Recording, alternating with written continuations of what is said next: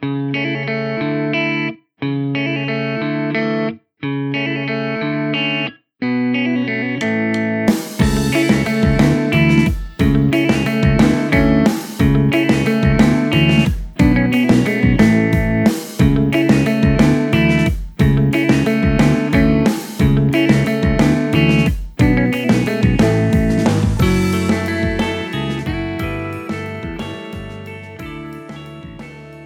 こんにちは、えー、海星です。新しい地図帳の見方、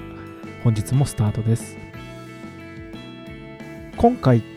は、というか今回からは、この新しい地図帳の見方の醍醐味とも言えるんじゃないかと思うんですが、地域を絞って、その土地であったり、場所であったりを見ていこうかなと思っています。今まで今までといってもまだ今日で3回目ですのでまだ2回しかやってないですけど僕自身がなぜ地図を好きになったのかという話とか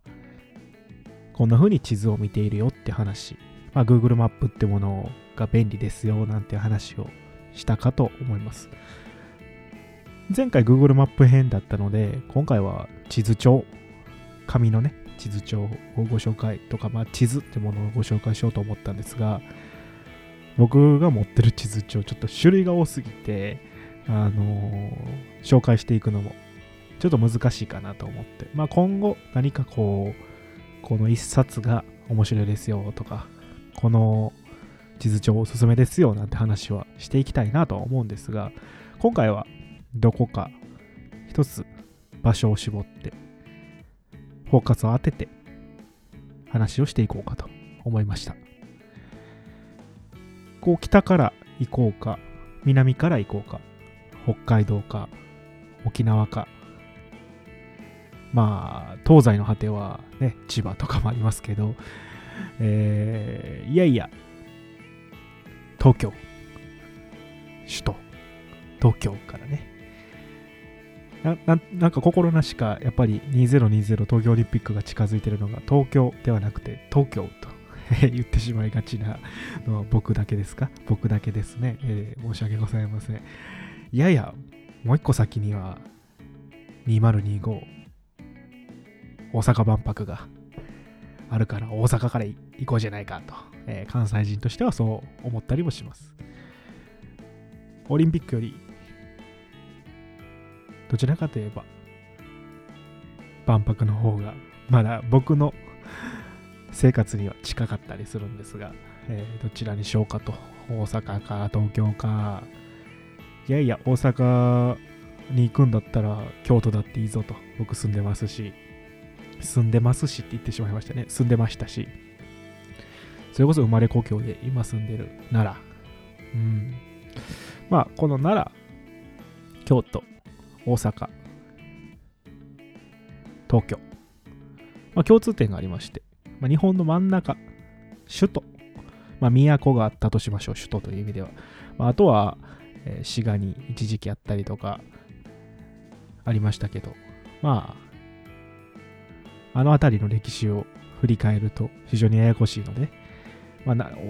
奈良から大阪に行って、まあ、一応、なにわの宮っていうのがありましたから、まあ、あの大阪と京都と、まあ、東京ということにしておきましょう。えー奈良でも南の方に南北朝時代があったりしましたが、これ以上やるともう歴史の授業になってしまうので、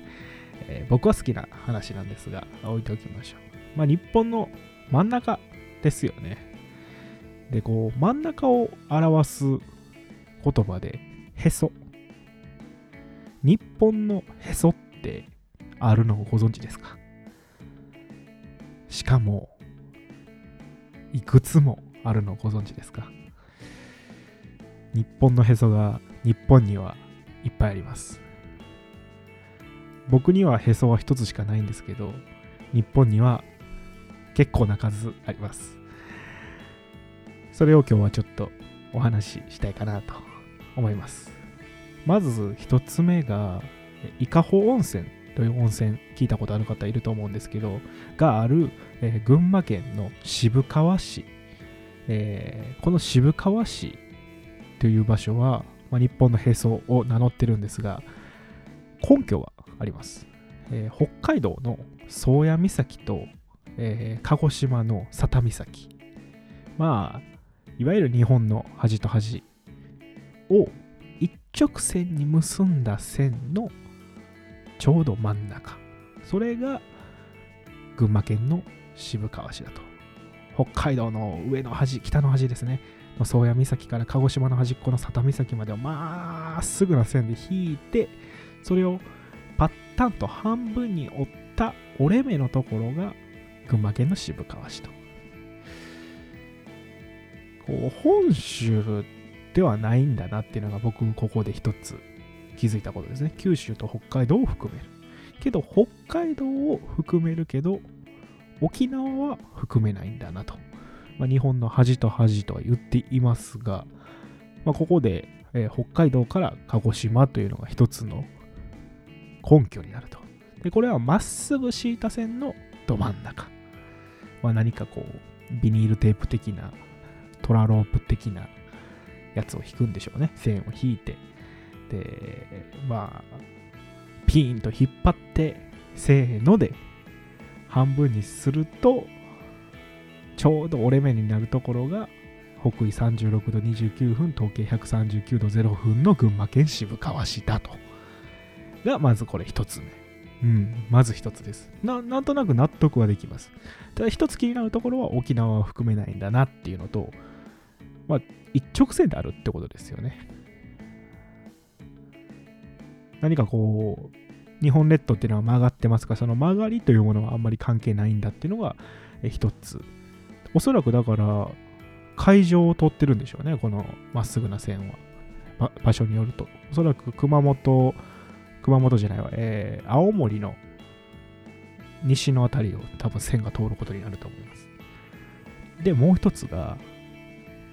兵庫県の西脇市というところです。え先ほど紹介した渋川市は群馬県なんですけどそこからは西に 500km をずれますものすごくずれがあるんですけどここは大正12年に日本陸軍が測量を行った結果統計135度北緯35度の交わるこの西脇市を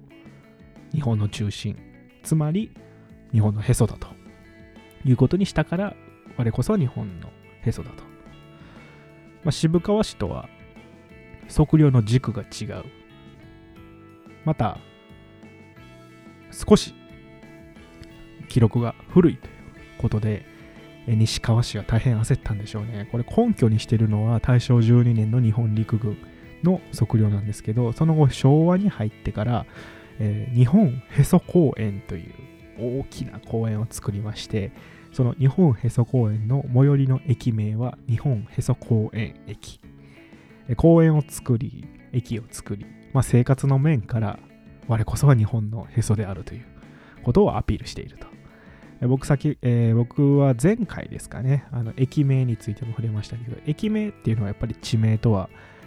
ものすごい濃い結びつきを持ってまして、その場所の名前が駅名になるパターンもあれば、もともとあった駅名が結果的に場所の名前になっていくというような、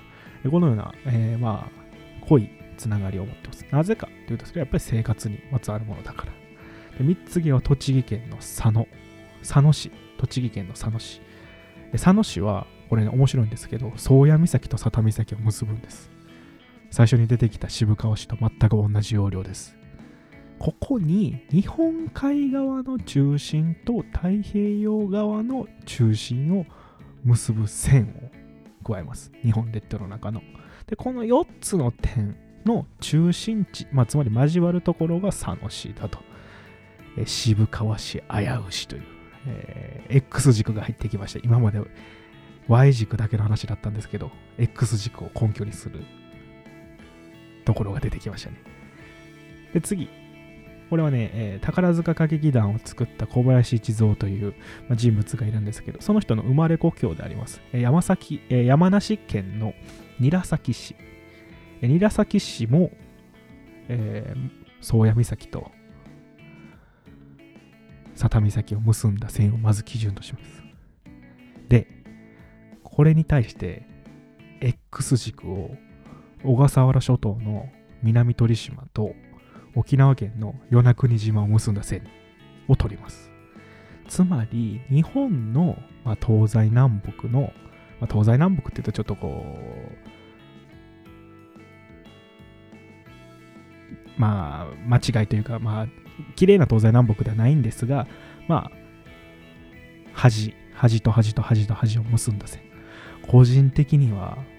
渋川市よりもこれはいいと思います。僕は沖縄県という要素が入っている、まあ、やっぱり日本のっていう意味なので北海道沖縄両方を含めているっていうのはちょっとこれ韮崎市はいいかなと思います。でねこれねやっぱり余裕があるんですよ。韮崎市特に日本のへそだということを強くアピールしてません。公園とか作ってません。で5つ目、6つ目と、これちょっと続けていきたいんですが、これ同じね、長野県から来てます。5つ目は、あの、松尾峡というホタルが綺麗な場所があるんですけど、そこの辰野町と、南信州の小京都と呼ばれてる飯田市。で、これはね、ちょっとややこしくて、ゼロポイントってものや人工分布っていうもの、またあの中央値中心という、えー、まあ、値があって、まあ、そういうものをそれぞれとそれぞれ根拠とするんですけど、まあ、ゼロポイントや、中央値中心についてはちょっとねあまりにもね地理的授業的になってしまうので、まあ、えー、そういうデータがあると思ってもらえればいいです。まあ、これはね、ちょっと面倒なので省きます。で、さらに7つ目。これもね、ちょっとややこしいんですけど、あの、まあ、日本列島に住んでいる人が均等に日本列島に乗っかった時に、えー、ぐらつかないバランスが取れる点っていうのがあるんですよ。え人口重心というんですけど、まあ、日本における人口重心が内だから日本のへそだと言われ言い張るのが岐阜県の関市。でもこれ僕ふと思ったんですけど人口って変わるものですからこれもしかしたら変わっていくかもしれないと。まあ、こんな風に日本のへそは栃木、長野、山梨、兵庫、群馬といろんなところに点在しています。まあ、地図好きとしては、山梨県の韮崎市が最もこう地理的だな、地図的だ。地理的っていうのは間違いですね。人工地中心も地理なので、えー、まあ、地図的だなと思うんです。まあ、各々に自分たちがへそだという主張があるんでしょうけど、まあ、あるんですから、まあ、ここがおかしい、これは変だ、ここが正しいというのは、あまり触れないのが得策かなと思います。まあ、得策かなと言いながらも、こんなにね、それぞれの根拠を、えーあげつらっておいて何が得策なんだと思います。まあ議論を始めてしまうとおそらく各々が自分がへそであるという理由をね、えー、ヒアリングするだけでもかなり時間が過ぎそうですよね。まあ、そっとしておくのが やっぱりいいのかなと思います。まあ、こういう我こそは的な案件は触れてしまうと巻き込まれがちなので、もう十分巻き込まれてるような気もしますけどね。巻き込まれに、巻き込まれにいってるような気もしますが、まあ、こうやって日本のどこから始めようかっていうふうに考えるとものすごく難しいんですよね。まあ近いからはやはり場所を絞って話をしてまあ都道府県47都道府県から始めようと思ってます。まあ、ここからは独断と偏見で取り上げる場所を決めていきたいなと思います。えー、忖度はしません。えー、どのような圧力があったとしても、オラガ村が、オラガ村を取り上げろというような声があっても屈しません。えー、まあ、今回は日本のへそはどこかなということでお送りしました。日本の中心、日本のへそ。人間の体にはへそは一つしかありませんが、こんなにも多くの場所がへそだということを自称している。まあ、自分の住む場所こそが中心だというのが人間の強欲さ、